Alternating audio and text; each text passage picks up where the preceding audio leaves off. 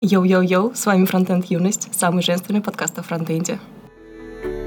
Хлопья летят наверх Всюду магия и свет. Ты чё тут одна, привет.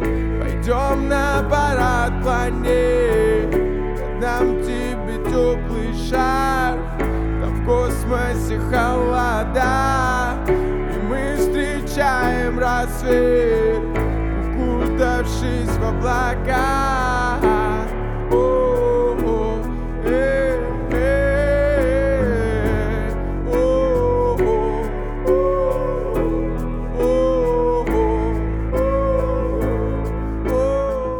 Начнем с того, что мы бы хотели разыграть билет на React Амстердам, который пройдет... Может, ты начнешь представлять сначала гостя? А, да, окей. В преддверии 8 марта мы решили позвать к нам гостью, нашу слушательницу, возможно, непостоянную, Алена. Да, всем привет. Мы очень рады, что она так сорвалась. Мы сегодня буквально ей написали, и круто, спасибо. Спасибо, что пригласили. Это тоже было очень неожиданно, потому что я просыпаюсь и смотрю, что мне в Телеграме сообщение от Александра Бугачева. «Привет, не хочешь с нами поучаствовать подкасте?» Вот, ну, я проснулась через полчаса и ответила, что почему бы и нет. Да, внезапные мы такие, да. Ну да, нам, кстати, по-моему, Зар Захаров говорил, что не тупите, просто приглашайте человека, и все, и как бы, ну, скорее всего, он согласится. Так получилось. Нет, но у вас была именно выборка по гендерному признаку, насколько я поняла. Так, вот, вот, вот, вот, вот, не надо, не надо. Ну, если честно, то да. В преддверии гендерного праздника. А, кстати, у нас э, есть вопросы от Лехи. Мгм. Обычно он всегда, когда его нет, он готовит какие-то вопросы. Гостя. Да, и вот как раз первый вопрос это как ты относишься к гендерным праздникам? Ну, как мне кажется, что это чисто какая-то старая такая традиция, которая тянется уже много веков, то есть, ну, не веков, много лет, простите, А, что вот есть какой-то женский праздник, значит, должен быть мужской. То есть там 23, там уже все забыли, там, что там, там служил мужик, там все вот это. И то есть должен быть у мальчиков праздник, должен быть у девочек праздник. Ну, как я к этому отношусь, то, что это дополнительные выходные для нас. А подарки можно дарить в любой день. Не Дарите обязательно без привязки к какой-то дате, да. Ну, женский праздник, он при этом международный женский. А у мужиков у нас какой-то такой локальный, еще и для военных, если вспомнить. Да все забыли уже про то, что военный, не военный. Там к 23 февраля и так много вопросов, э, там, что было сто лет назад в это время. Почему там именно 23 А Там еще, было? а там календари передвигались же, все вот это. Там, кажется, какая-то дата какой-то, возможно, битвы. Но я точно помню, Нет, что там есть не битва, там, по-моему, а, собрали армию советов. Ну, вот поэтому советская армия, соответственно. тебе не про C++ знать. Дело посложнее. Но сегодня мы об этом еще, кстати, поговорим. Почему, почему знать про C++ и про праздники и вообще в целом про историю это одно и то же. Окей. Вот, в общем, мы бы хотели разыграть билет на React Амстердам. Спасибо Роберту Харитонову. Он оказался отзывчивым чувачком. Смысл нашего конкурса такой, что ну, изначально вы, естественно, должны быть готовы к поездке. То есть, ну, хотелось бы, чтобы билет выиграл человек, который точно сможет туда поехать. То есть у вас там, ну, либо должна быть виза, либо вы готовы ее там по-быстрому сделать. Э, Ну и вообще готовы оплатить себе билеты до Амстердама. Вот, зато мы можем вместе там потусить. Вы должны написать в Твиттер вопрос спикеру, из которых э, мы отберем самый лучший вопрос, который нам больше всего понравится. Э, Ну и плюс, возможно, эти вопросы кто-нибудь задаст. При этом надо упомянуть конфу, Да, нужно... Упомянуть нас и упомянуть спикера. Ну, мы на SoundCloud прикрепим там немного более подробно. То есть, да, нужно указать еще в твите mention нас и конференцию. Так что ты юный фронтендер можешь не мотать обратно, там, где мы начали про это говорить, если ты прохлопал ушами. Можешь почитать в SoundCloud описание. Да спикера тоже надо, особенно он англоязычный. ему Ну, он по-русски. Офигеть, наверное.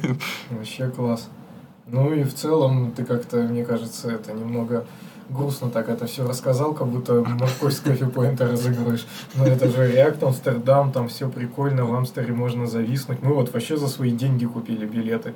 Дв- 20 кусков стоят, так что давайте участвуйте и выигрывайте. Там зайдем в какой-нибудь там шоп, что-нибудь съедим или там выпьем. Я вообще отпуск на две недели взял. Ну, нормально.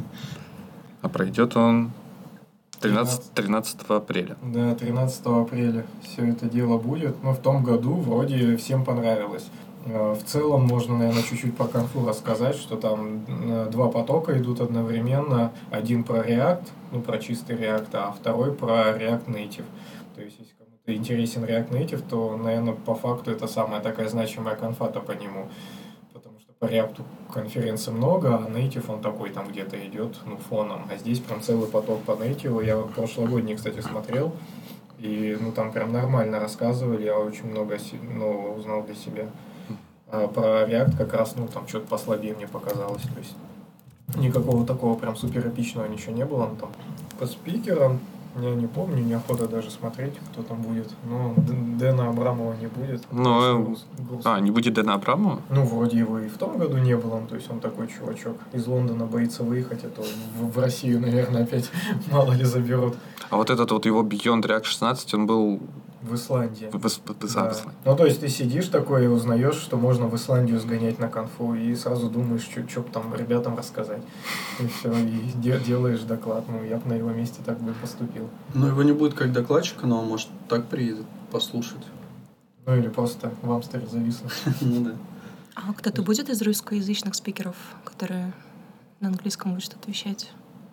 Я не в курсе. Но там, по сути, организуют это все русские чуваки. То есть, и в целом, ну, как кажется, в Амстердаме это вообще русскоязычное сообщество такое си- сильное, много, много там наших чуваков. И вообще, э, ну, вот с прошлой конфы у нас тоже ребята ездили, рассказывали, что там прям постоянно везде русская речь, поэтому если, ну, какой-то там языковой барьер или еще что-то такое, ну, на уровне аудирования он есть, условно говоря, а пообщаться тяжело, то, соответственно, ну, будет с кем и на русском, я думаю, пообщаться запросто. Тут, кстати, есть достаточно большое количество, судя по фамилиям, именам русскоязычных, ну, да не русскоязычных, э, вроде как э, из России, возможно, людей, не факт, конечно, но у Славян. всех страна ука- Давай ставить ярлыки, что то Да, но страны указаны, Восточных славян тогда уже. страны указаны абсолютно европейские, Нидерланды, Германия, Причем я только двух. Те, кто на тракторе приехали. ну да, трактористы, вероятно. Вот Амстердам в целом считается одна из таких э, как раз френдли для трактористов. Условно говоря, в ту же Германию нужна вышка, чтобы переехать. В Амстер не нужна. И при этом это на- нормальная такая страна в центре Европы, откуда там за э, условно там 4 часа или там 5 часов можно доехать во Францию, в ту же Германию. Поэтому это ну, В такая Бельгию. крутая в Бельгию, да. Ну прям крутая страна для того, чтобы если что, туда завести трактор. Поэтому, если вы планируете, то вот хороший повод туда смотаться, выиграть билет, смотаться и, собственно, в букинг еще сходить, заявление подать. Примите меня. Ну, если еще первый вам не зашквар, тогда, ну, думаю, это для вас вариант нормальный. Нам написал чувак на SoundCloud. Давно такого не было.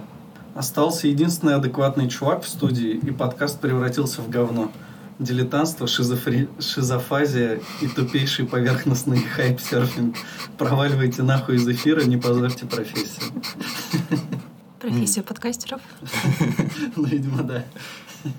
Вот я был слушателем, так получилось, подкаста, не принимал участия. И вот реально вся выжимка из 12, 12 минут до, полу, да, до 30 минут, это был такой прям жесточайший холивар по классической теме функциональщина vs ООП, что было такое ощущение, что вы когда-то встанете, как кто-то кому-то даст в морду. Блин, прям вот было такое ощущение. У нас совсем был жаркий спор. Не, ну ты слышал, что Лехи с нами нету? Ну, Вопрос уже решен. Функциональщина победила. Лехи уже нет. Кстати, Леха сейчас в Екатеринбурге и прямо сейчас находится на бирже с ЕКБ. Так что он там тусит с чувачками. Даже с нами по телефону не захотел особо говорить. Говорит, ты же знаешь, где я, что ты мне звонишь. Давай следующий вопрос от Лехи пока. Давай, да. Кто самый клевый из юности? Нет, У тебя меня случайно неловкое положение Сейчас ставится. удобнее всего сказать Леха, потому что его тут нет. Каждый из вас обладает особой харизмой. И когда вы все воедино в подкасте, это все прекрасно выглядит. Поэтому каждый ваш, ну, каждый из вас по-особенному хорош. Кроме Лехи. Потому что его здесь нет. Так, еще нам написал, а, задонатил чувачок, э, написал Эшкире, у нас огонь, JS без всякой верстки и прочей срани. И по скрипту музыку надо еще громче делать. Э, Мы оставим ссылочку, это сайт JavaScript Kitchen JS.org. Э, я так понимаю, что они собирают всякие статьи. У них там есть ВКонтакте, Telegram, Twitter, Facebook, GitHub.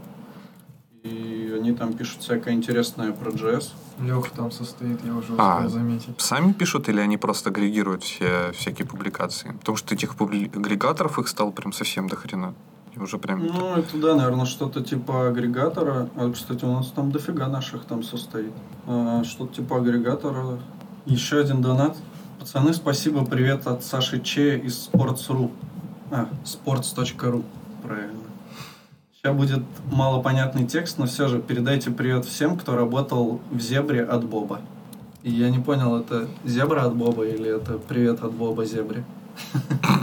Ну, в любом случае, привет. У нас прям какой-то капитал шоу поле чудес. Мне только лишь все могут понять. Привет. И еще простой донат нам пришел. Простое спасибо.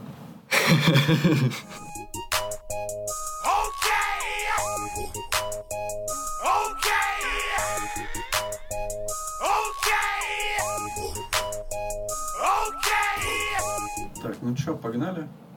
С, с хардкора. Ну, можем погнать с хардкора. Хотя в целом я бы не назвал эту статью прям уж сильно хардкором, если ты про статью на JS V8 Internals.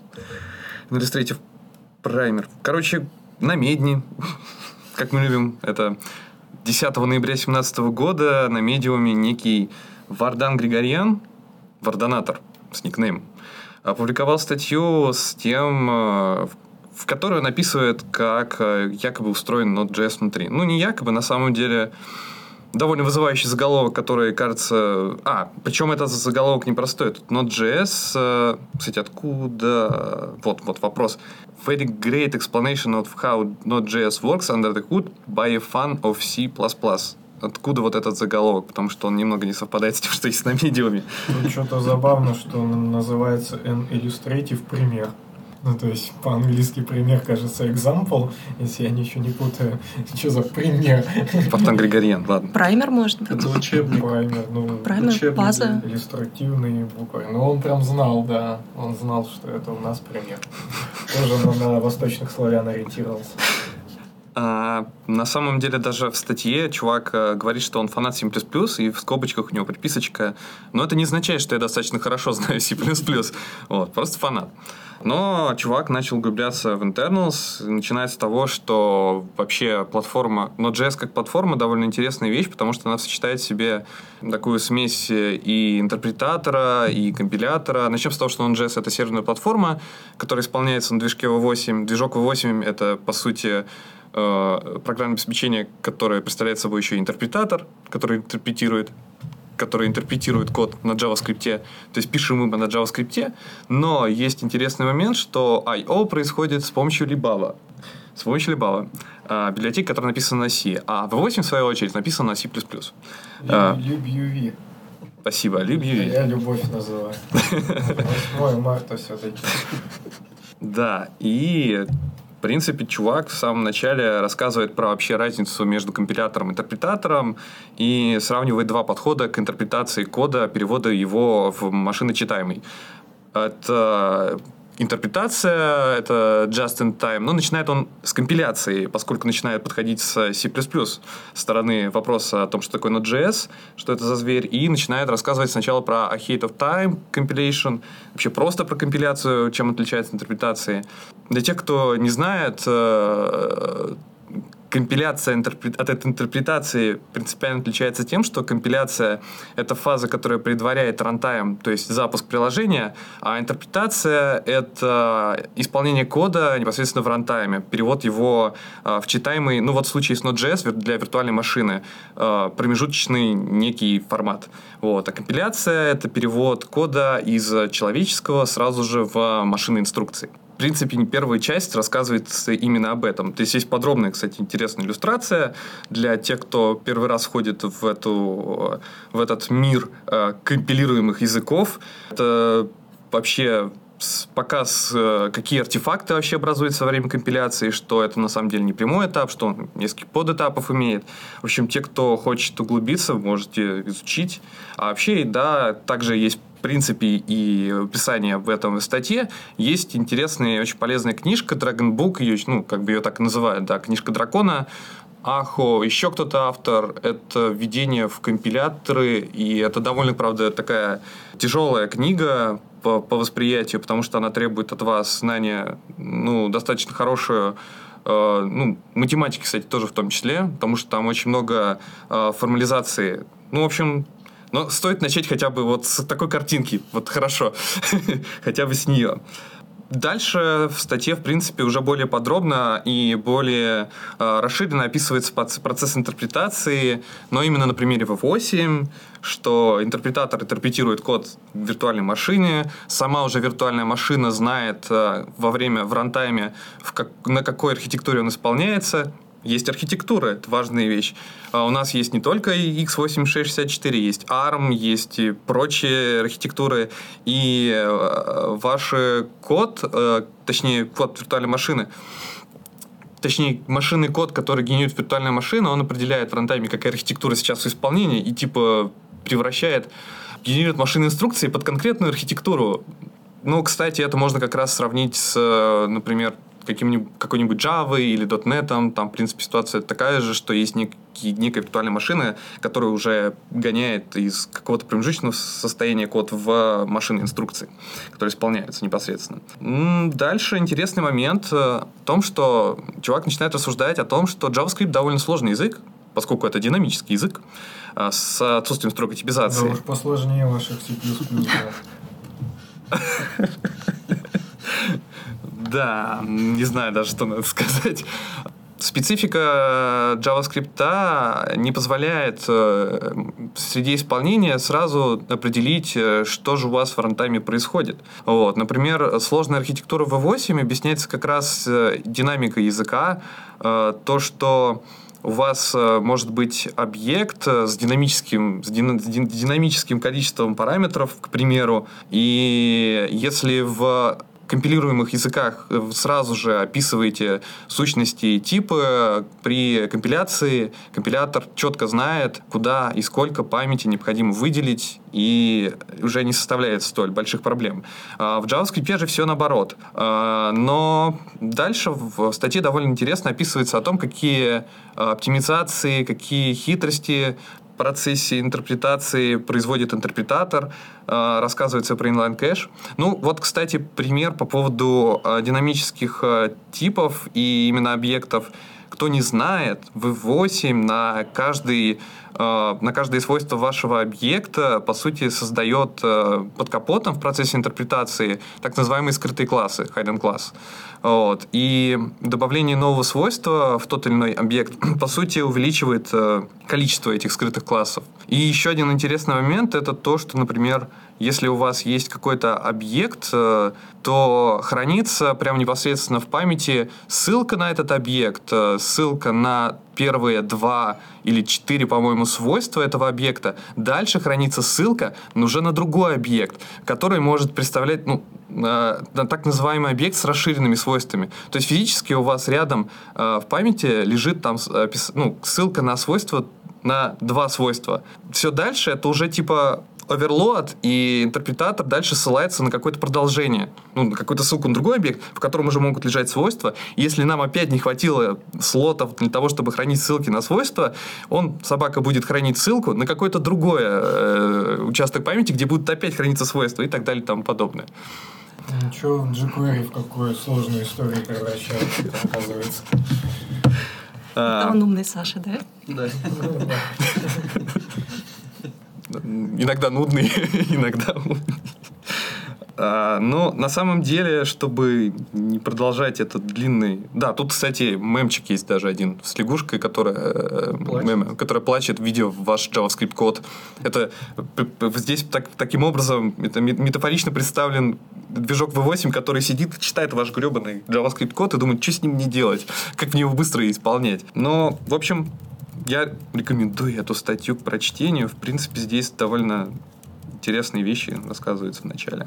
Тут в конце я вижу also follow Benedict's blog. Вот без Бенедикта ни одна статья не может обойти. Но... А Андрей, вот когда видит Бенедикта, он прям сразу вот понимает, что Не, надо на самом деле, читать. статья похожа на доклад Андрея Мельхова, который был на Холли Джесс летом этим, угу. 17 года. Угу.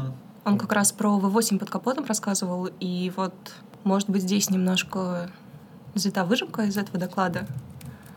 Ну, прям очень-очень похоже. Нет, скорее всего, эти оба чуваки просто единственные, те, кто читает блог Бенедикта, и вот они транслируют это все в массы.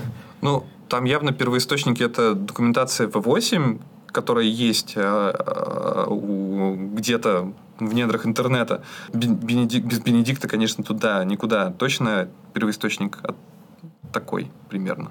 Вообще Бенедикт очень крутой чувак на самом деле и для не таких хардкорных лю- людей, кто вот копается там в C++ и в том, как работают интерпретаторы и компиляторы, он много тоже делает, например, он постоянно там что-нибудь переписывается с Дэном Абрамовым, в целом там с React Community по поводу каких-то там деоптимизаций и тому подобное. То есть, ну, он не какой-то там, да, вот этот, э, ну, червь, ч- ч- как это называется? Книжный червь? Да, червь. Ну, странное слово, кстати, как-то я его не употребляю, его странно произносить.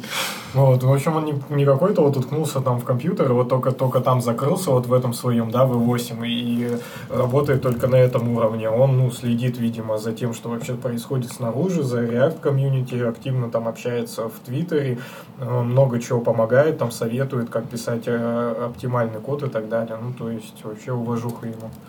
Ну да. Ну да, яркий пример это в React bind функции, которые там тоже привели к каким-то результатам, что как раз Бенедикт участвовал в длинном трейде о том, что не влияет ли на производительность то, что мы вызываем функции не в чистом виде, часто в реакте а, колбечной, а именно за бендины контексту, что-то такое. Недавно совсем вот была история, мы что-то ее, по-моему, обсуждали, но это не факт, что Бенедикт, я точно не помню. Чуваки из команды Webpack нашли какую-то деоптимизацию или что-то такое, и вроде Бенедикт, ну, пришел там в этот тоже тред, пообщался с ними, и сразу же там прям указаны часы, там типа через 4 часа это было по фикшену, то есть чувак просто зашел сразу там открыл свой какой-нибудь IBM, там вот это, на чем там прогует тру программисты, не на маке же явно. Ну, вот, и там mm. все это поправил. На Lenovo, там, нет, на Lenovo что-то не дерьмо какое-то. В общем, IBM, который с, с титановым корпусом, но при этом внешне выглядит как полный отстой. Вот это прям тур ноутбук. Интересное представление о системных разработчиках. Точно. И с ярлыками. Ну, в общем, по-моему, одна из статей Мастрит. Ну да, можно, в принципе, и... Мы в каждом же подкасте почти пытаемся упомянуть Андрея Мельхова. Ну, у нас как так случайно получается, да, и, и доклад Андрея Мельхова с летнего холли JS питерского тоже можно посмотреть. Вот, вместе с этой статьей. Так сказать, проникнуться. А, еще, да, я вспомнил, а у нас это, возможно, выпало из э, списка тем, но это, кстати, тоже связано с этой темой. Есть довольно интересный у одного разраба блогер, блогер. А, Есть э, один интересный квиз, э, посвященный как раз теме, как работает интерпретатор. Тоже, если что, приложим ссылочку. Надо про это не забыть. Только ты, да, ее скинь, чтобы я не забыл. Ну, ты, когда будешь прослушивать при монтаже, ты, в принципе, наверное, такой меня спросишь потом, что, типа, чувак, ты обещал. Тоже попроходите. И вот после этого мы начинаем обсуждать тему, как вырваться из болота и стать программистом. Нет, сначала вопрос гостю, Да, у нас есть такой предпоследний вопрос. потом еще мой будет. Потом 150 тысяч в лучшей компании планеты или 250 в худшей? Наверное, первый вариант. Потому что на самом деле никакие деньги не спасут э, попу боль, которая будет при работе с плохим кодом каждый день и при плохой архи- архитектуре и вот это вот все. Как у Angular архитектура? Ну, как выстроить? Да, кому может расскажешь про свои там задачи, чем ты вообще занимаешься. Я не знаю, вы, может быть, пообщались до подкаста, но вот я не в курсе и думаю, слушателям будет интересно. Да, мы пообщались. Я уже рассказывала, что несколько лет я работала как .NET-разработчик, как это модно называть, фуллстаком. То есть там было все, там были и хранимки, и триггеры, и хранимые процедуры. Вот, проект был, где вся бизнес-логика в хранимых процедурах лежала. Вот. А, ну, с этого я начинала, то есть там ты реально и верстаешь, и делаешь фронтендик, и там и код пишешь, и контроллеры. Ну. Потом, ну, на тот момент времени я относилась к фронтенду как, э, знаете, это девочки-хиллеры в рейдах. То есть вот как бы, ну, они там кнопочки двигают, а ну, ничего не происходит. Но на тот момент еще так это все расхайплено не было. Вот. Затем попался проект, который был с первым ангуляром. По-моему, там а, я работала в, в аутсорс-компании, поэтому нам очень часто приходил код с legacy кодом, который приходилось разгребать лопатой. И, по-моему, там был первый ангуляр 1.2. И как-то так получилось, то, что начинала заниматься им я. Если какие-то были баги, ну, как-то как все баги приходили с фронта на меня. Не знаю, может быть, это тоже какой-то гендерный признак, не знаю, в команде. Сексизм. О, да. Вот. А потом, э, по-моему, директор каким-то образом узнал то, что ну, у нас компания аутсорсовая была, она такой средней руки, то есть примерно все друг друга знали. И приехал к нам в офис директор, вот, и он так любил по- пообщаться со всеми, с разработчиками, там, узнать почву, проведать. Вот. И потом он мне такой, о, Ален, ты же вроде ангуляр знаешь. Я так, ну, приходилось работать. Он такой, о, у нас проект подъезжает на втором ангуляре. Пойдешь на него?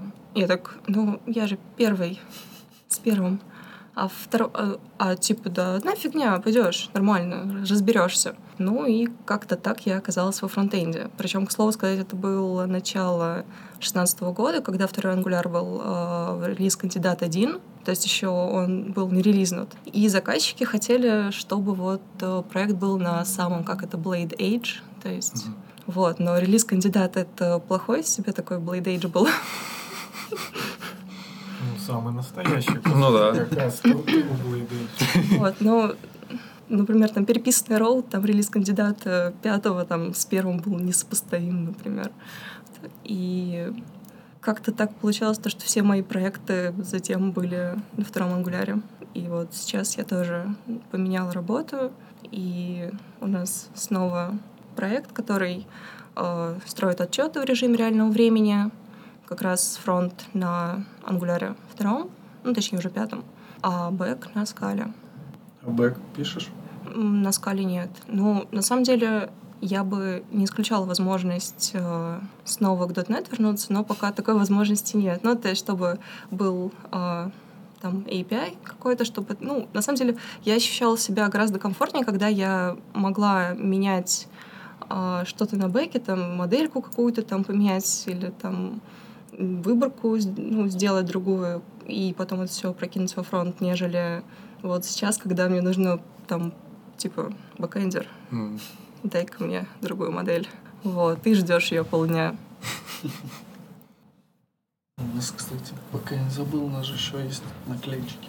О, ништяк, спасибо. Я хочу внеочередной вопрос, давай. пока пришел в голову. Я на самом деле не слушал Frontend Weekend а, наверное, месяца два. Но в целом э, там какие-то были интересные чуваки для меня, и, по крайней мере, интересные темы. И вот я его последние два дня слушаю, там, пока до работы еду, по, по два выпуска подряд. И у меня поэтому немного такой Frontend Weekend головы. И сразу родился вопрос, э, React, Angular или Vue? Как вот он, он любит? Ну, для меня понятно, что Angular, потому что, ну, во-первых, это фреймворк. Можно похуливарить то, что React — это все таки библиотека, а Angular — это фреймворк. Вот. Vue — это как композиция React и Angular, то есть есть какие-то положительные стороны там, с одной стороны, с другой стороны, но а, популярность э, какого-то фреймворка определяет все-таки комьюнити, которое к нему, которым пишет на нем, там все вот эти вопросики решает.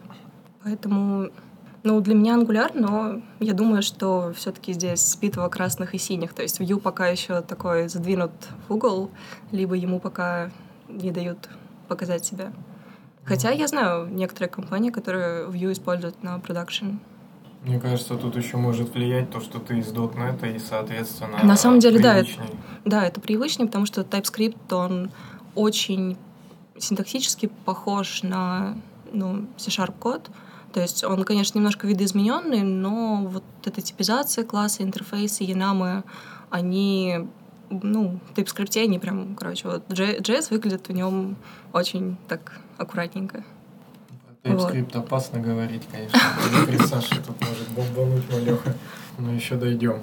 Как раз, да, наверное, следующая тема. Ну давай, следующая. Ну, можно как раз подвести уже- к этому, там, типа, flow, вес, TypeScript и Так, что же записано лучше? у нас прям. Так что давай, бомби.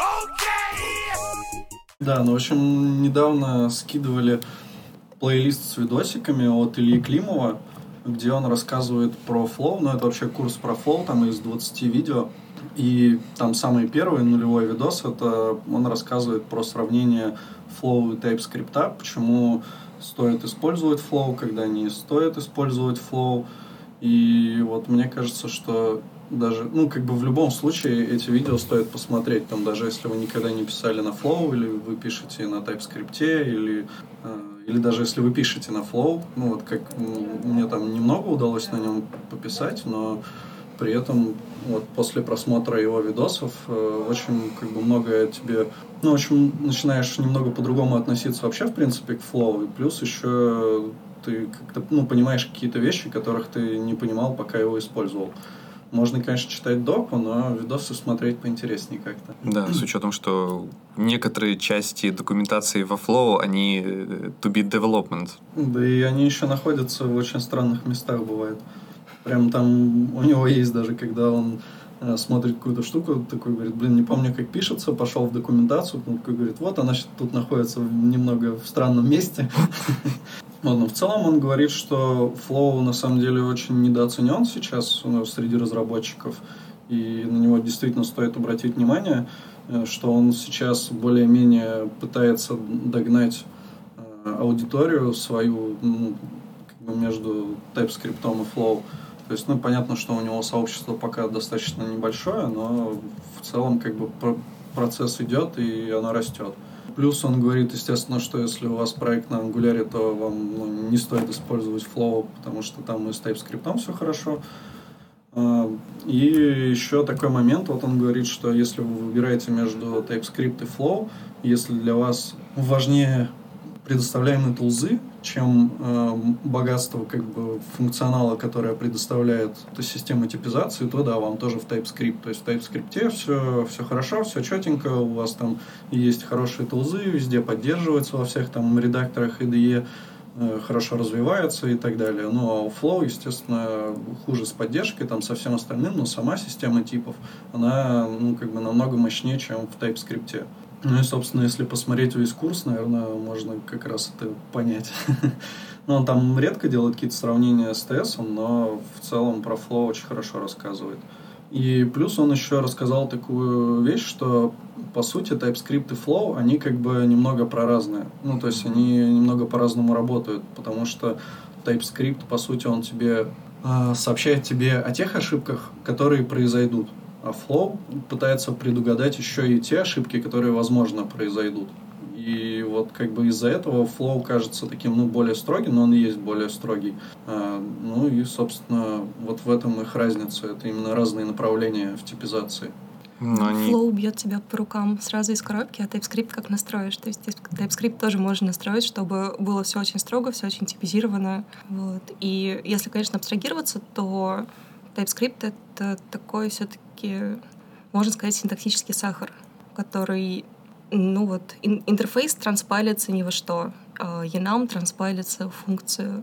Все вот какие-то стандартные инструменты TypeScript, они просто для того, чтобы в IDE была более удобная подсветка. Но, с другой стороны, э, типизация JS, она как-то помогает, если у вас команда большая, то понимать, что тебе, ну, что ожидать в данный момент от того, что придет какую модель, там, какие у нее будут параметры. Потому что вот э, у меня на прошлом проекте было все очень строго, очень строгая типизация. Там прям за... А где-то, наверное, год назад я даже делала рефакторинг. Я пыталась выпиливать все эни из проекта. То есть добавлять э, там интерфейсы, классы и что-то такое. Ну, где что нужно было. Вот. А сейчас э, проект пока еще в такой... В режиме на нынешней работе он так быстро-быстро нужно выкатить продакшн, а отрефачим потом. То есть очень много кусков кода, которые не типизированы. И вот как э, новый человек в команде, я вот не понимаю, что здесь можно ожидать, какие могут быть поля у там, данной переменной, которая мне придет. Поэтому здесь уже и у них TypeScript, он по рукам не бьет. Я, кстати, недавно слушал подкаст э, «Пятиминутка React». Вот э, Петр Мязин там рассказывал э, про TypeScript. И он там такую странную вещь, на самом деле, сказал. Говорит, ну вот, там TypeScript, да, типизация, там все дела. Но, говорит, вот есть такая хорошая штука, как Any ее там типа не очень советую использовать, но вот и типа ей полезно бывает пользоваться. Но мне кажется, что вообще так нельзя говорить даже людям. Надо всегда говорить, что они вообще не используете ни в коем случае. Ну, ты знаешь, это как... Э, это примерно такая же, такой же пример, что... Э, да, не без примеров. Все мы знаем, что как бы есть дедлайны, и у фронтенд разработчиков они часто сдвинуты на вчера. И, блин, вот как раз э, как бы мы часто не старались Э, мечтать о том, что мы покроем все прям до 100% типами, мы так или иначе сталкиваемся со сроками. Ну, конечно, говорить, что не хорошая штука, хорошая, именно хорошая. Ну, я дословно не помню. Но, если полезная, то это хорошо. Если полезная, то норм. Если хорошая, то нет. Но он там это говорил в том ключе, что это инструмент, и им ты должен достигать классического вот это соотношение, что 20% твоих трудозатрат должно решать 80% ну, твоих задач, там, да, как-то так это все звучит. И он говорил о том, что ты вот будешь покрывать свой код там типами, и это будет тебе помогать. И чаще всего TypeScript на том уровне, на каком ты покроешь, покроет 80% твоих вот как раз задач, э, что, что ты ждешь от этого инструмента. И если в каком-то там кейсе ты такой паришься, не можешь вообще по-другому написать, и тебе нужен Эни, то типа забей, напиши Эни в этот раз, да, потом ты еще напишешь уйму кода с типами, опять на счет наткнешься, опять не можешь решить, напиши Эни. И, соответственно, у тебя получится, что вот у тебя Эни есть, но их довольно маленький процент, и 80% ты все равно достигаешь. При этом ты там не упарываешься, не тратишь день, чтобы все покрыть классно этими типами. Вот он примерно об этом говорил. Но я, в общем-то, тоже не согласен. Потому что если пишешь Эни, нахер тогда вообще этот TypeScript нужен. У нас тут вопрос из Екатеринбурга срочный. Э, какая реальная ситуация, когда нужно знать event loop? Если, если у тебя достаточно много синхронных операций, если у тебя работа с анимацией точно, если еще это все совмещено, ну, было бы неплохо это знать. На собеседовании можно. Ну, блин, а, так, так же, как это, типа, э, почему люки круглые делают вот это вот такое, мне кажется. Ну, именно на собеседовании. Хотя, это тоже зависит от того, куда устраивается, и какой, типа, какая специфика, наверное, у разрабатываемого проекта. Блин, как-то так. Ну, хорошо, правда, собеседование это точно. Я слышала вот такой вопрос а, на собеседовании, что зарезолвится быстрее а, промис или set timeout. А вот как раз там таймеры, по-моему, имеют приоритет Ми- выше. Макротики, микротики, все вот это. Да, и set timeout будет самым последним. Вы приняты. Э, Я хотел тему вкинуть, или ты про фло еще не Еще закончил? не закончил. Давай. Ну, у меня тут те- тезисы есть еще некоторые. Вот, в общем, он говорит, что, допустим, если вы пишете какую-то UI-библиотеку, то вам тоже нет смысла использовать Flow, потому что вам придется фигачить кучу-кучу типов. А Если вы там, ну, видимо, расширяете какую-то библиотеку, то там, возможно, для нее не будет тайпингов и так далее. Ну, вообще с тайпингами у Flow есть проблемы.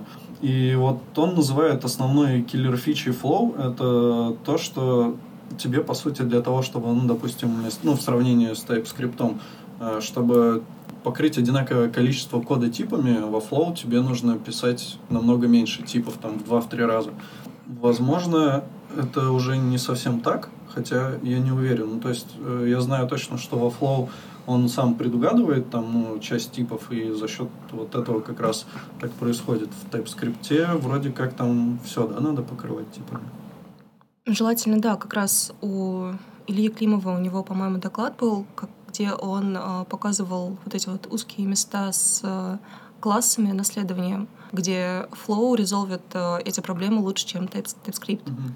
Там, по-моему, вот этот вот Animal, Cat, Dog и Да, вот. И да, у, ну, он нашел такое место, где там Flow может быть лучше, чем TypeScript. Мне вообще, на самом деле, Flow, ну, прям есть там большие такие претензии прям.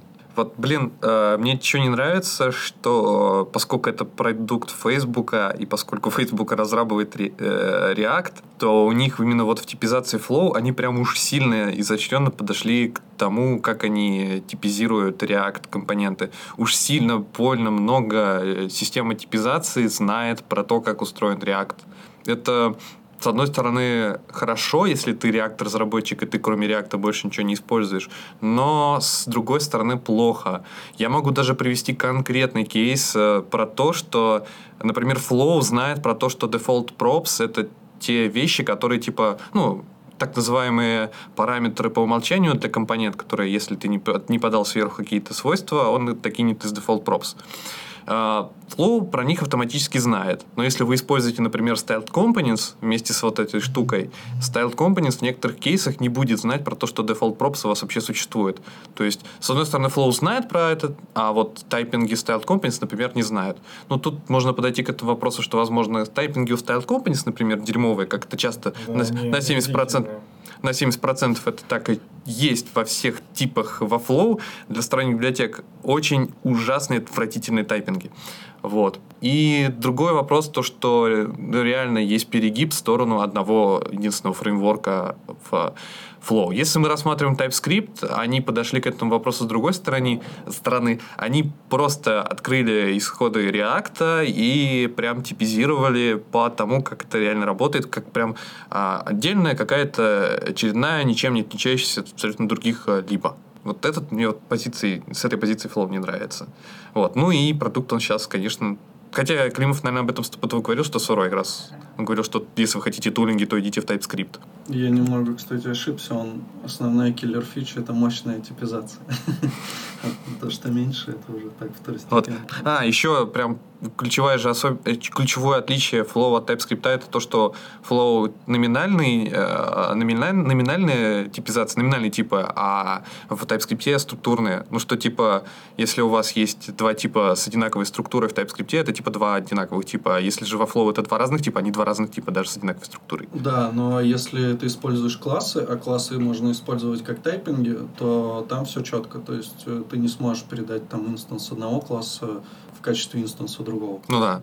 Вот. Ну, то есть, как бы он говорит, что это нормально, потому что, ну, сильно не заморачиваться, вот вы пишете, ну, как бы у тебя получается вот структурное, да, а если, ну, тебе нужно действительно знать точно, что у тебя пришло, то используй класс, и все будет хорошо. Вот, но последнее это я не говорил как минус флоу, я просто про то, что это, да, две, две разных системы, и типа... Еще у Flow проблемы с, с кросс-платформенностью. О, ну вот это да. Если ты Windows разработчик, то извини, страдай. Ну, там он работает, но вроде говорят, что-то И есть. IDE-шки плохо с ним общаются. Вот, кстати, по поводу Windows разработчиков. Расскажу свои боли. Может быть, они к Flow не относятся. Я тут решил попробовать Windows Subsystem Linux стек. Ну, решил Ubuntu поставить на винду. И я, как э, будучи фронтендером, вроде как решил попробовать NPM и Node.js потыкаться, используя этот VSL. И что вы думаете, что у меня случилось, когда я сделал NPM install в Ubuntu под виндой? Бсот. Вообще Windows разработчиков, ну, много инструментов, которые, ну, прям не приспособлены под эту систему. У, мне кажется, у 70% фронтендеров Mac, у 30% Linux, нет, давайте так, 30, 29, 1%, наверное, потому что очень мало разработчиков на винде. Хотя Я ангулярчиков, попала в наверное, больше. 1%. Ну, честно, вот куда ни посмотришь, ну, вот реально, вот на всех конфах, везде люди сидят либо под Linux, либо под Mac, но под виндой мало, но кто, но кто-то сидит. Хорошо, что кто-то сидит, иначе у нас совсем было бы все плохо, мне кажется. Так нет, тогда было бы наоборот все хорошо. Почему? Никто бы не сидел на винде. Ну, в общем, в целом он говорит, что э, Flow стоит изучить в любом случае, потому что когда к вам приходит понимание того, как работает э, типизация, вы начинаете писать более качественный код. Ну, также вот он сравнивает как с юнит-тестами, то есть когда вы покрываете свой код тестами, вы в итоге переделываете свой код так, чтобы ну, вам легко было писать тесты, э, код становится более понятный, более качественный, и, собственно, примерно такая же ситуация и с типизацией. То есть, по идее, типизация как бы имеет место быть, и стоит на нее обратить внимание. Но в JavaScript, вот поскольку прям такой динамический язык, и с функциональной стороны очень сложно подойти к типизации часто вообще. Если там говорить про всякие узкие места, типа там, не знаю, даже вот, не знаю, распараметры, что-нибудь такое. Есть у вас там очень сло- очень... Ну, хотя да, типа можно, если у вас очень хреновая там динамическая какая-то структура данных, которая там то ли буль, то ли стринг, то ли еще что-то, тогда да, можно подойти к этому вопросу со стороны вашего кода. Может, у вас год попахивает, но иногда реально бывают проблемы именно из-за того, что типизация приезжает, а JavaScript, он остается JavaScript. Но изучить, наверное, да, стоит. Вот, у нас еще такое... на- нас просят из Екатеринбурга. Опять. Да. Есть Катя, начинающий фронтендер, и она не пришла на Бир.js, потому что сидит с детьми, и мы поздравляем Катю с детьми с 8 марта. Что за жесть? Ты зачем эти пьяные выходки вообще зачитываешь? Но мы потом, Леха протрезвеет, если что, срежем. Кстати, да, тут, блин, что-то дико холодно, и обычно это не так. Они просто, видимо, врубили... Кондик э, из-за того, что там да, из-за дискач. того, что там концерт.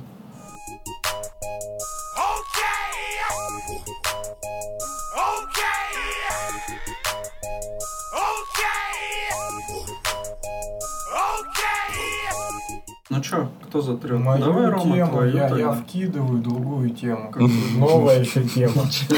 Худшие программистские языки программирования, да, для изучения в 2018 году. Интересно. Топ, антихайп. Чё там, TypeScript? Дарт на первом месте. Я только из-за этого заинтересовался этой статьей, потому что это гов- говнище всплыло наконец-то наверх. Правда, тут еще и кладу на шестом месте. PHP нету. Но, но тут какая логика? Они смотрели по, по рынку, ну, в целом по востребованности языка на рынке, да, что работодатели там открывают такие вакансии. Скинь ссылку. Я сразу. скинул в чатик.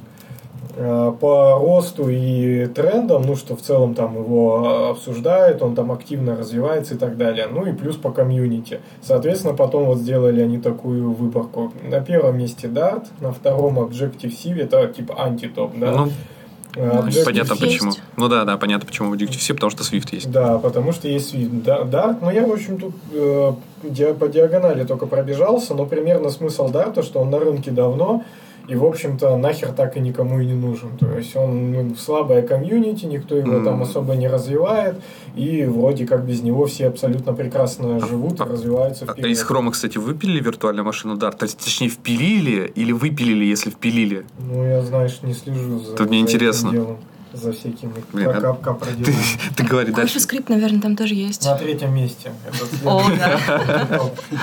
Но он даже не, не хуже Дарта, то есть, что удивительно, было бы тут интересно почитать. Но Так они же вроде какую-то обнову для него Да. готовят. Уже, Для да, CoffeeScript. Же была версия Даже 2.3. недавно, по-моему, вышла новая версия. Да, да. Вот, да. Так это, чтобы атом, наверное, побыстрее сделать, нет? Блин, ну ты так это сказал, нам придется теперь про атом говорить. Ну ладно, не будем. На четвертом месте Erlang. На самом деле уважаемый, достойный язык, но просто он типа слишком стар. для Эликсир есть, в принципе. Да, и вот как раз там пишут, что есть более нормальные, ну, более новые языки. Это эликсир, там скала и что-то еще там. А, ну и, кстати, там Elm почему-то приводится. Ну, скала так тоже есть в этом топе. Да, ну ск- скала, ну видишь, и эликсир есть, а скала покруче, то И есть чем, чем ниже. И раст есть. Ну раз, потому что он еще во всю мощь не разошелся. А, ну вот Elm, ну, потому что они тут падают по, по рынку. То есть они нахер никому не нужны. То есть Elm, Elixir, Rust, все они, в общем-то, пока никому даром не нужны. А вот как раз э, почему-то Kotlin, вот он не так низко, он прям довольно высоко, типа как будто он востребован. Хотя мне кажется, что Kotlin, в общем-то... Рядом с TypeScript. Да, ну TypeScript даже, даже типа менее востребован, чем Kotlin. Ну вот я что-то сомневаюсь. Kotlin нахер он кому? Ну, почему? Ну не настолько, чтобы он был выше TypeScript, например. Слушай, Java- сообщество Java разработчиков не такое маленькое, чтобы им не нужен был Kotlin. Kotlin, он же не так давно и появился. Ну да. Почему? Ну, скала, скала раньше, да, появилась. Ну да. Ну, скала вроде посложнее. Тут такое дело. У нас Опять время- из Екатеринбурга. Нет, время уже, ну, мы записались на больше часа. Ну, там мы еще в начале говорили. Ну, в общем, я к тому, что мы все тут точно вообще не успеем. Мгм. Нудные Поэтому- темы, потому что вы обсуждали, блин.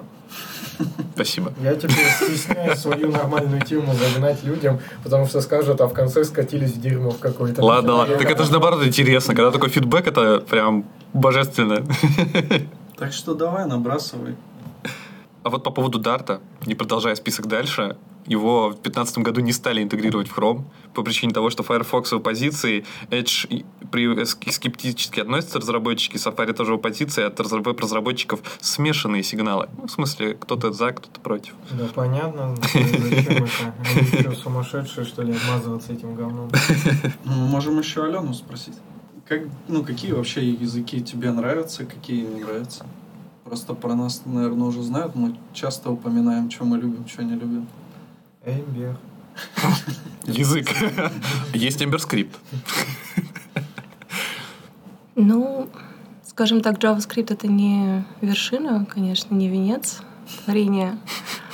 Я как-то больше вот к C-Sharp, Java, вот, как-то они для меня понятнее и более удобные. Но здесь, знаете, здесь как с э, распределительной шляпой, когда она на тебя падает во время там университета там или до университета, как так вот у тебя и складывается дальше. Мне Мгм. кажется, это больше похоже на историю с геями. Типа, ты таким родился, с любовью, например, к C-Sharp или э, там, ну, даже к Дарту кто-то, скажем, прямо, наверное, родился любовь с любовью. Есть и такие люди, как и вот геи, нам придется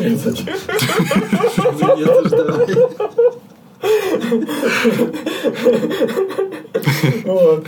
Да, Ну, либо ты таким стал. То есть, либо вот ты, ну, пришел, допустим, в C-Sharp, он тебе понравился, и ты к нему там привык, прирос и так далее, либо вот ты сразу родился, что люблю C-Sharp, а вот там какой-нибудь условный там, ну, JavaScript пусть будет, да, мне не заходит. Первые твои слова. Люблю C-Sharp. Я представляю себе будущее, реально, которое вот через поколение, когда все станут программистами, и реально там будет семья, которая там любит Dart. Так, сынок, вот ты к этому не подходи. Он JavaScript любит, у нас Dart семья. Что-то такое. Да-да-да. Ну, до того, как я к C-Sharp пришла, я и C, и C++ видела. Вот, и Какие чувства у тебя эти языки вызвали? JavaScript какие чувства вызвал, когда ты на самом деле мне он очень нелогичным показался, потому что когда только приходилось с ним работать, а мне приходилось с ним начать работать вот как бы just in time, то есть что-то есть уже написанное, и там что-то отвалилось, и нужно это как-то починить. И про вот эти вот э, type of э, null это object, и как-то было вообще непонятно, там, что происходит, какие там замыкания. Ну, потом, да, потом доку пришлось почитать. Полностью всю спецификацию? Нет. А то есть и такие. Не, на самом деле, если приходить э, в разработку сначала с JavaScript, то это, мне кажется, плохая идея. То есть до того, как э, прийти к JavaScript, нужно какой-то более человеческий язык. Ну, спасибо, да. Ну, это да, правда. Я на самом деле же, когда начинал там тоже в JavaScript копаться, меня он взбесил. И, ну вот, да я не помню чем, но я просто, короче, не понял вообще, как программировать. Ну, то есть это у меня же там первый язык был. Я пошел учить джавку, как бы не парадоксально это казалось. И потом меня джавка взбесила как раз тоже своей ограниченностью, ну, вот этой, скажем так, ну, что она тебе многое навязывает, да, такие прям конструкции. Я вернулся в JS. Но до сих пор все равно, как, как бы, может, кто-то не удивлялся, то Java у меня прям такой этот guilty pleasure, что, в общем-то, я прям иногда это, ну, думаю, вот сейчас бы на джавке пописать, ну, серьезно. То есть было бы прикольно на что-нибудь, какую-нибудь задачку решить на А Java. как да, же Cloju- а как же Clojure? Не, ну Clo- Clojure это да, это все, все прикольно, но видишь, вот на то оно и guilty pleasure, что я понимаю, что это вообще дичь, ну то есть это какое-то не мое, и мне в целом не нравится, но ну, как-то иногда обмазаться вот прям приятно. Мазаться ОП. Да, иногда вот прям хочется. Я вообще с PHP-шечки перешел на JS, так что мне было вообще отлично. Там примерно такая же ситуация просто. Ну совсем. там, да, там нормальная обратная совместимость. Даже синтаксис очень похож. Просто у меня как раз был проект, где был бэкэнд на PHP, и я там даже какие-то правки вносила. Но потом каждый раз, когда я делала pull request э, на PHP, я заблевала. Мы частично знаем твой антитоп языков. Как-то не это плохо, у меня иммунная система организма реагирует на На PHP. все вот эти доллары, там, стрелочки. Ну, у меня тоже первая ассоциация с PHP. Такая же. Ну, так Что это... какой-то JavaScript с долларами, с бесконечными, просто жесть. Но скоро у нас вопросы будут бесконечные. в Нет решеточки же, нет. Решеточки, вопросики. Ну да, ну, ну, как бы, по-моему, вопросиков именно больше было. Ну да, ну точно там же даже мы Да. находили... Ну что есть тернарники, есть э, Nullable, по-моему, тоже вопросиком. И этот, э, как он там называется, господи. Или это и есть Nullable? Ну да, это и есть Nullable. Еще, короче, какой-то, значит, есть. Ну, Да, там их где как placeholder они ставили. Да. Мы поняли, будущее синтаксис JavaScript под вопросом. Большим вопросом. Большим количеством вопросов. Ладно.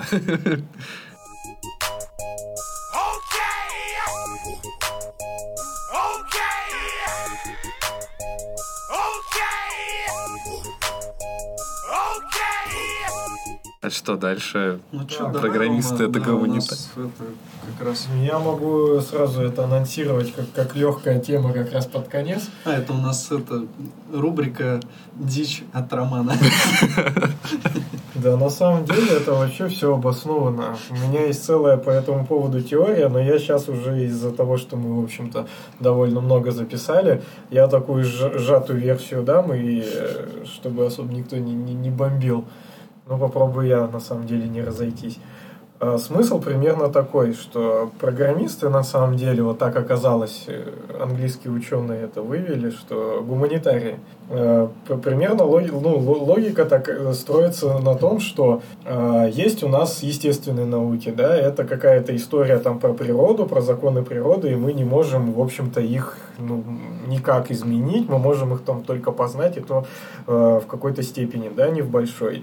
Есть у нас гуманитарные науки, это абсолютная противоположность, это то, что придумал человек своей там головой, да, это там какой-то, ну, язык, письменность, э, какие-то такие вещи.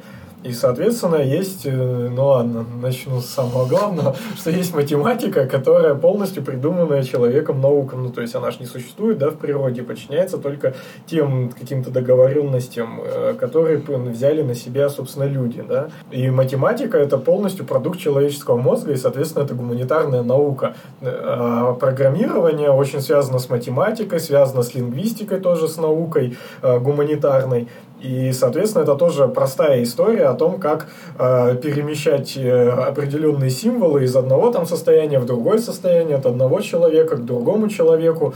И это тоже просто договоренности чисто человеческие, то, как придумал этот человек. И, соответственно, программирование это полностью гуманитарная наука, потому что как, как люди в древности брали какую-то глиняную дощечку, им нужно было там, ну, передать какую-то информацию, да, зак закрепить там стишок какой-то. Они там сидят с, моло с молотком, выбивают на глиняной дощечке, а потом э, умирают, и другие люди через тысячу лет вы, выкапывают эту дощечку и такие, о, класс, там древняя поэзия какая-то. И начинают интерпретировать. Да, начинают, да, интерпретировать это все дело и э, получают некую информацию спустя там тысячу лет. Также и компьютер это просто такая же глиняная дощечка, куда одни чуваки вбивают, а другие потом в ВКонтактике видят там посты, лайкают и шер, лайк, шер, вот это все осуществляет дело. То есть, ну, это тупо информация, да. И, соответственно, гуманитарная наука. Все. Шах и мат. Ну, тогда все гуманитарные науки. Все, кроме естественных наук. Ну, то есть, есть у нас технические так называемые науки, но это такое, типа... Погоди, но естественные науки посредством эмпирического метода все равно потом формируют какие-то модели, и их создает все равно человек. То есть, ты, получается, сводишь к тому, что все антропогенное – это все гуманитарное. Так значит, ты. Так значит, ты естественные науки это тоже гуманитарные, нет? Нет. Почему? Ну, вот есть человек. Так. Ты, ты же его не придумал, человека. То есть ты можешь он в своей модельке на, на, на джавке или что-то там ты читаешь, создать человек, там, human и собачку, она там гавкает, спик. Или как-то бар, барк, да, гавкает. Вот, это можешь все вообразить у себя как раз вот э, в языке программирования, потому что это чисто гуманитарная история. А человека ты придумать не можешь, поэтому это, естественно, наука, там, некая медицина, да, чтобы покопаться в человеке. Ты его вскроешь и посмотришь, там, что происходит, но ты не можешь его придумать, как бы, заново. Но тут, конечно, мы приходим, наверное, к генетике, там можно порассуждать, что вот можно там уже что-нибудь подхачить это все. Ну, то есть теоретически, конечно, можно это все, наверное, когда-то познать, но и я склонен к тому, что это невозможно все равно. То есть никогда мы до конца ничего там не познаем. Тяжеловато уже началось. Надо дальше. Очень похоже просто для вброс для хуливара. Да, конечно. Это он есть. Так вы Ладно. сдались, что слабы вообще. Саня должен был тут начать. Я да. могу, пока вы думаете, вкинуть, откуда вообще у меня родилась эта мысль. Это Вкидывай. произошло лет 10, переборщил. Ну, в общем, лет, лет 5, там, 6 назад, когда я учился на юрфаке, на гуманитарной да, специальности. То есть я считал, что я такой гуманитарий, и моя задача вот взять и прочитать буковки там в кодексе и заучить их наизусть. А, там гипотеза, диспозиция, санкция есть такая история. И вот я считал, что это вот тупо такая гуманитарная хрень, что ты сидишь, учишь книжки наизусть и все, потому что это все пишут люди, да, а другие люди это учат и используют. Просто такие правила. Но приходит мужик на пару какую-то, причем такую классическую, типа там э, правоведение или что-то такое, то есть самый такой фундамент, где, в общем-то, просто основы основ даются. И говорит, все это хрень, что вам другие преподы говорят, гуманитарии. И говорит, «Э, э, юриспруденция – это математика. И тут я понял, что вообще чувак будет полгода мне преподавать полнейшую дичь. Он там формулы писал, то есть как там математически доказать, что совершено преступление, математически доказать, что работает закон, не, не работает. Ну, какая-то такая хрень. И я понял, что полгода этот чувак мне будет впаривать полный бред. И, соответственно, и когда я вот, ну, там, уже начал программировать и все такое, я подумал, что можно так, так, такую же хрень начать впаривать и вам, и нашим слушателям. Нет, скорее, скорее всего, твой препод, он просто не учел тот факт, что математикой можно описать практически все, что угодно. Ну, да, это резонно. Поэтому он так и... Он просто немножко перепутал местами.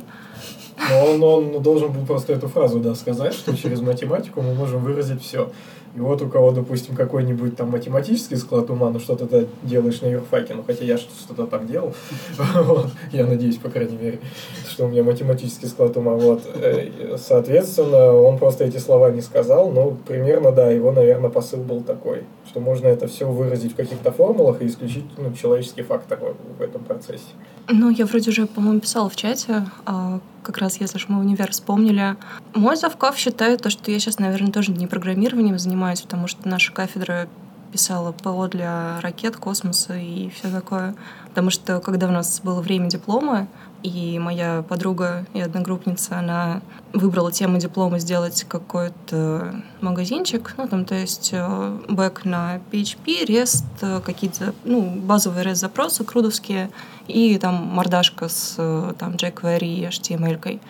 И Завкав довел ее до слез, сказал то, что что за сайтики ты на дипломную работу приносишь? Мы здесь пишем ПО для космоса, а ты какие-то сайтики клепаешь. Вот, и как-то вот она расстроилась. Это оскорбление было прям для Ну, него. Он потом, наверное, Да. это, бутылку коньяка принял после того, как увидел. Вот, а причем все выпустившиеся люди, которые сейчас связаны с разработкой, все занимаются вебом. Только, по-моему, один на Android. Ну, сейчас, наверное, есть некоторые проблемы с тем, чтобы пойти писать софт для ракет. Нет, Не, на самом деле в время НИИ придет, вообще придет легко. время. Придет. Придет.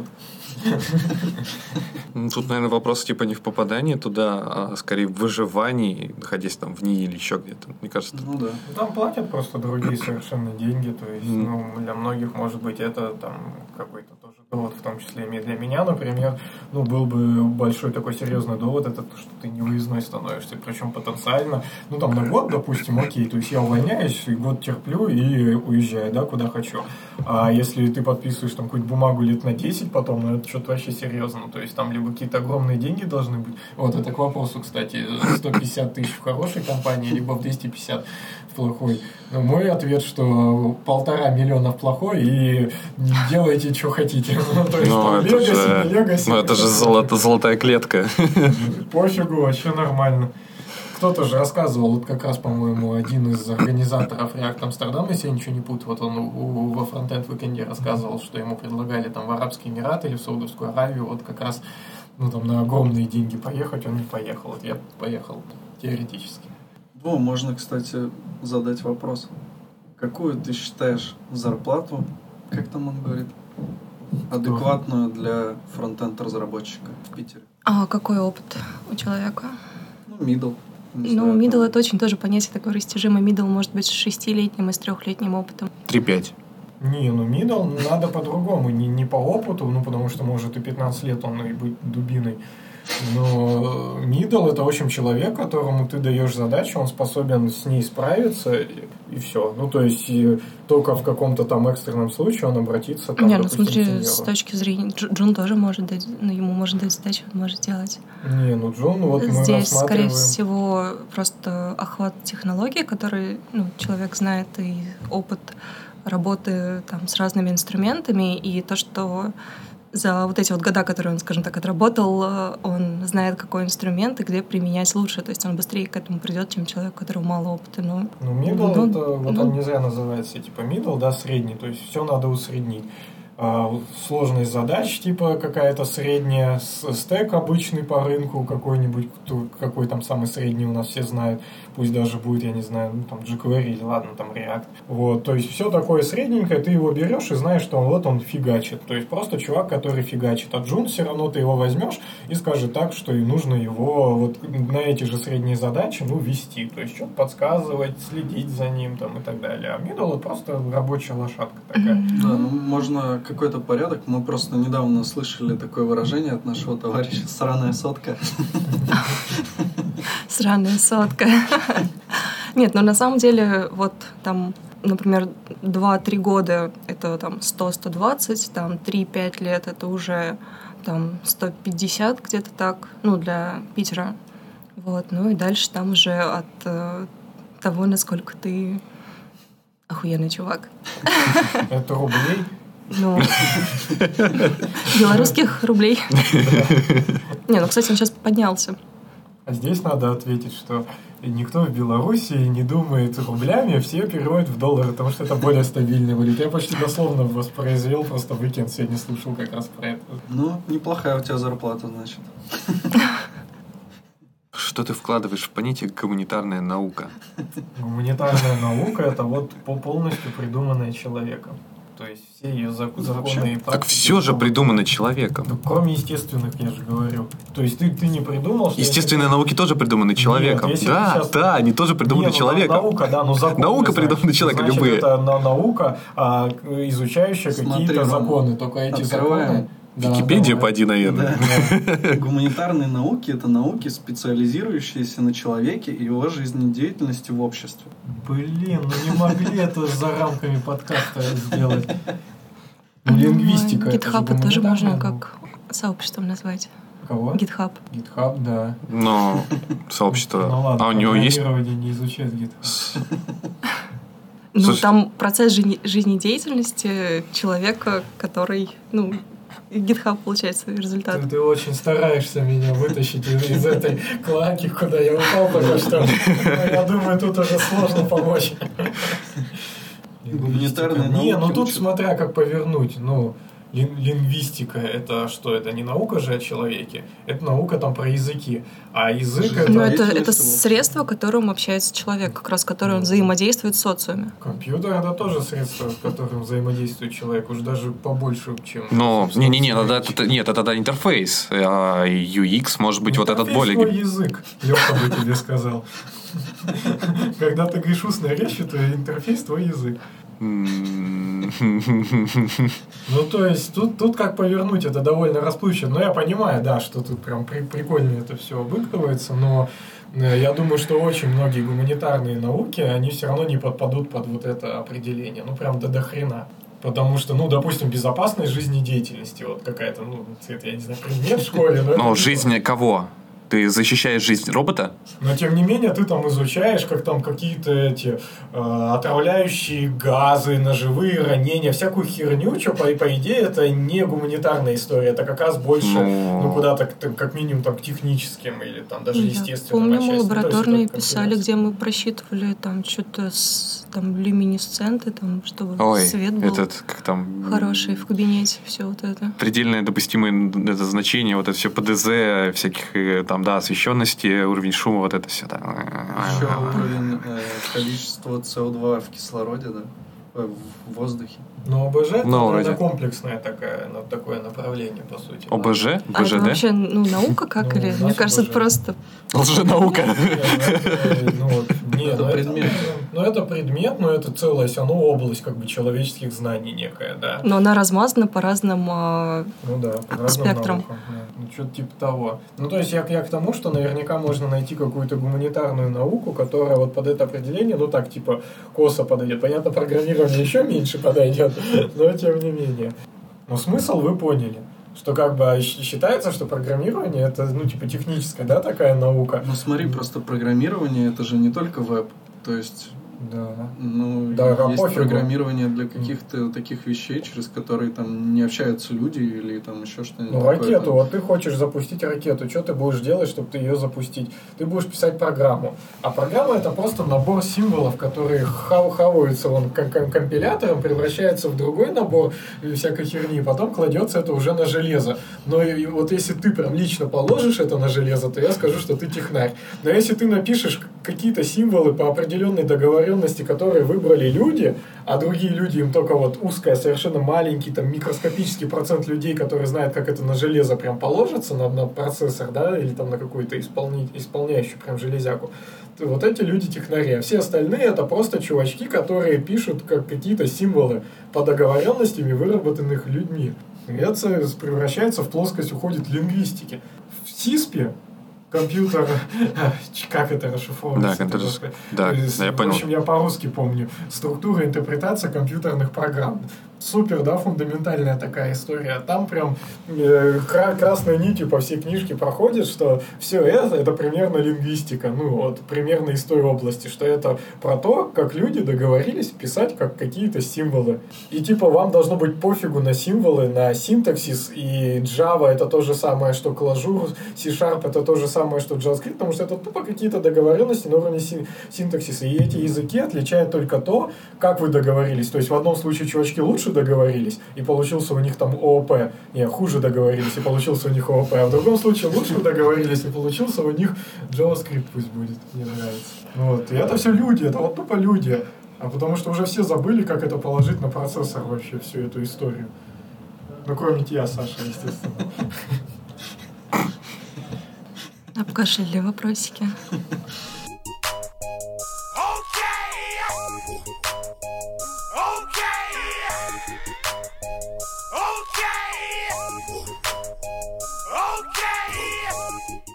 Где-то мы, видимо, и закончим. Еще у меня есть вопрос. Ну, давай. Последний. Ну, к нашему гостю, естественно. Что такой немного, как Андрей нам все сломал, на самом деле. Мы Почему? не записывали? Нет, мы У записывали. нас э, Нет. неправильная была ди- это, что Ну, там правильно? стороны. О, да. Ну так. Ну не, ну, Ну, должна быть норм. но- Красавчик, последний. Да, да, да. По- Последний вопрос к Алене. Может быть, единственный нормально услышанный в этом подкасте, да, слушателями потом. Вот завтра 8 марта. Так. Для меня 8 марта это когда по, по Первому каналу каждый год показывают фильм «Красотка». Ты любишь фильм «Красотка» и будешь ли ты его смотреть завтра? А, Рома уже даже По узнал. Первому каналу. Ну, мне кажется, сейчас очень вообще мало людей, кто телевизор смотрит, вот именно с каналами там. Первый, второй, но... Не я, пом- важно, не, я просто я, вот, по-моему, да. видела его один раз в жизни, и ну, мне достаточно было. Я не очень люблю этот фильм, и там... Ну, история Золушки в современных реалиях.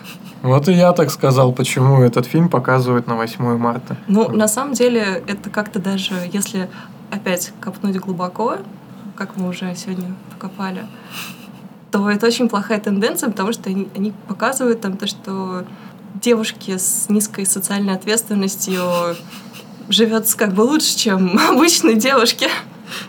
Если, насколько я правильно помню. Ну, то есть, там, типа, то, что у них там все хорошо происходит потом. Надо только там какое-то время потерпеть. И фильм пропагандирует эту мысль, и как бы ну, девушки, у которых а, как бы свой фаервол внутренний работает а, с помехами, они могут принять неправильную парадигму поведения. Ну вот этот момент как раз, да, меня тоже и смущает в, в этой во всей истории, что такой фильм показывают на 8 марта, и, в общем-то, ну, никто не видит в этом ничего парадоксального. Ну, то есть, включить девчата там в фильме, я не знаю, что там про В джазе только девушки, например, почему нет? Что-то такое прям нормально. Ну, много же картин именно вот таких, ну, типа там на женскую аудиторию, да, направлено. Ну, даже не на женскую, а как бы, ну, про женщин там в целом. Вон можно, да, эти унесенные ветром, что-нибудь такое включить. Ну, кстати, Ну да, кстати. унесенные его ветром, кстати, тоже на 8 марта частенько показывают, только ночью. Ну, потому что он старый Ну, там фильм, не длинный, такой прайм Там тайм. несколько частей. Да, да. Там что-то прям часов на 6, что ли. Ну, вот если обычно всё. его ночью. Я последние разы ночью смотрел. Ну, это, кстати, очень странно, что ты смотришь телевизор. Не, не, я не смотрю телевизор. Это, это было еще в этот, э, в тот период, когда ну, я там типа в школе учился, вот такие всякие вещи. Вот. А сейчас, не, ну я смотрю в телевизор, но я скачиваю сериальчики там всякие, вот такое. Понятно. У меня дома Ты просто так нет. начал, что по Первому каналу каждый год. Так Я- не, но у нас же просто, если, если сказать, что там, ну, ну, вряд ли можно представить, что кто-то такой садится и 8 марта включает там телек, э, чтобы, по- не, не, не телек, а в смысле скачивает какую-нибудь там э, красотку, да, и смотрит специально, э, но именно на 8 марта. Но фишка в том, что у нас телек как раз зомбирует все, все, все головы, да, людей, и, соответственно, вот они, э, все знают, что там 8 марта можно там включить первый канал, и там будет красотка идти. И как раз прививающие какие-то довольно странные такие воззрения на женскую, женскую судьбу и вообще женскую сущность. Это прям ну, в стиле, в Нет, стиле нашей взять с власти. легким паром, как бы к девушке какой-то вломился мужик. Она, будучи там замужем или она планировала жениться, она как бы кидает там своего мужа и там остается человеком, которого она знает там один день. Это тоже как-то, ну, странно, нет? Странно, но там есть э, об- э, такое, в общем, облегчающая история, что в конце, когда она встречается, эта женщина, которая вот только что с мужиком познакомилась, сутки кинула другого мужика, с которым строила отношения много лет, она встречается лицом к лицу к матери, и, по-моему, она еврейская еще мать, ну, то есть, ну, типа, ну, мать еврейка, это же как бы там, блин, как это не, не грубо это говорить, Так евреи это нормально. да? Но они как раз считаются самые дружные евреи, это по матери. Да, вот по матери. Ну, это я имею в виду, что он, может, она там и не позиционируется как еврейка. Неважно. В общем, она женщина, себя сразу показала в начале фильма как серьезная мать вот этого Лукашина. И не помню, как его там зовут. Вот, они встречаются, и первый вопрос, который она задает матери, вы считаете меня легкомысленной? Это прям сразу ее прям реабилитирует, потому что она сама понимает, что вот она стрёмно поступила, ну типа любовь. И это прям вот классика. Норм тема. Ну, я вообще всегда это грущу под этот фильм. Я даже готов включать Первый канал на Новый год и смотреть его. Там же прям... Там же даже песня есть. Э, Про, про ясень, осень, там вот это все. Я спросил у ясеня, где моя любимая, потом он у тополя спросил, у дуба, еще у кого-то спросил, а потом наконец-то решил у человека спросить, который ему ответит-то все-таки. Вот тебе и гуманитарные науки. Да, он Против говорит, естественных. и у друга я спросил, где моя любимая? А друг говорит, была тебе любимая, стала мне женой. Вот правда жизни вообще. Вот такие фильмы надо смотреть. Пока, блин, этот тип там спрашивал у дуба, у ясеня, э, друг уже подсуетился и вообще все по красоте сделал. У нас получился крайне амплитудный подкаст, где мы вначале обсуждали на Jets Internals, а в конце мы перешли к интерпретации фильма с легким паром. Прекрасно. По-моему, неплохо вышло. Всё. Ну что, наверное, да, на этой ноте мы попрощаемся с нашими слушателями. Можно, если хочешь, может, можешь дать какое-нибудь напутствие, мы иногда так делаем. Какое-нибудь напутствие. Высыпайтесь, ребят. Это очень важно. Просто все фронтендеры обычно не выспавшиеся. Есть такая Си плюс беда. плюшники спят, наверное, хорошо. Днем. Убитые, убитые просто кодом. Главное, чтобы вам не приснился кот ночью. Тут тут важно, потому что это... Вот. Ну и в преддверии праздника радуйте своих девушек. Просто так, а не к привязке к каким-то датам. Да. Все, всем пока. Пока. Пока. Все, всем пока.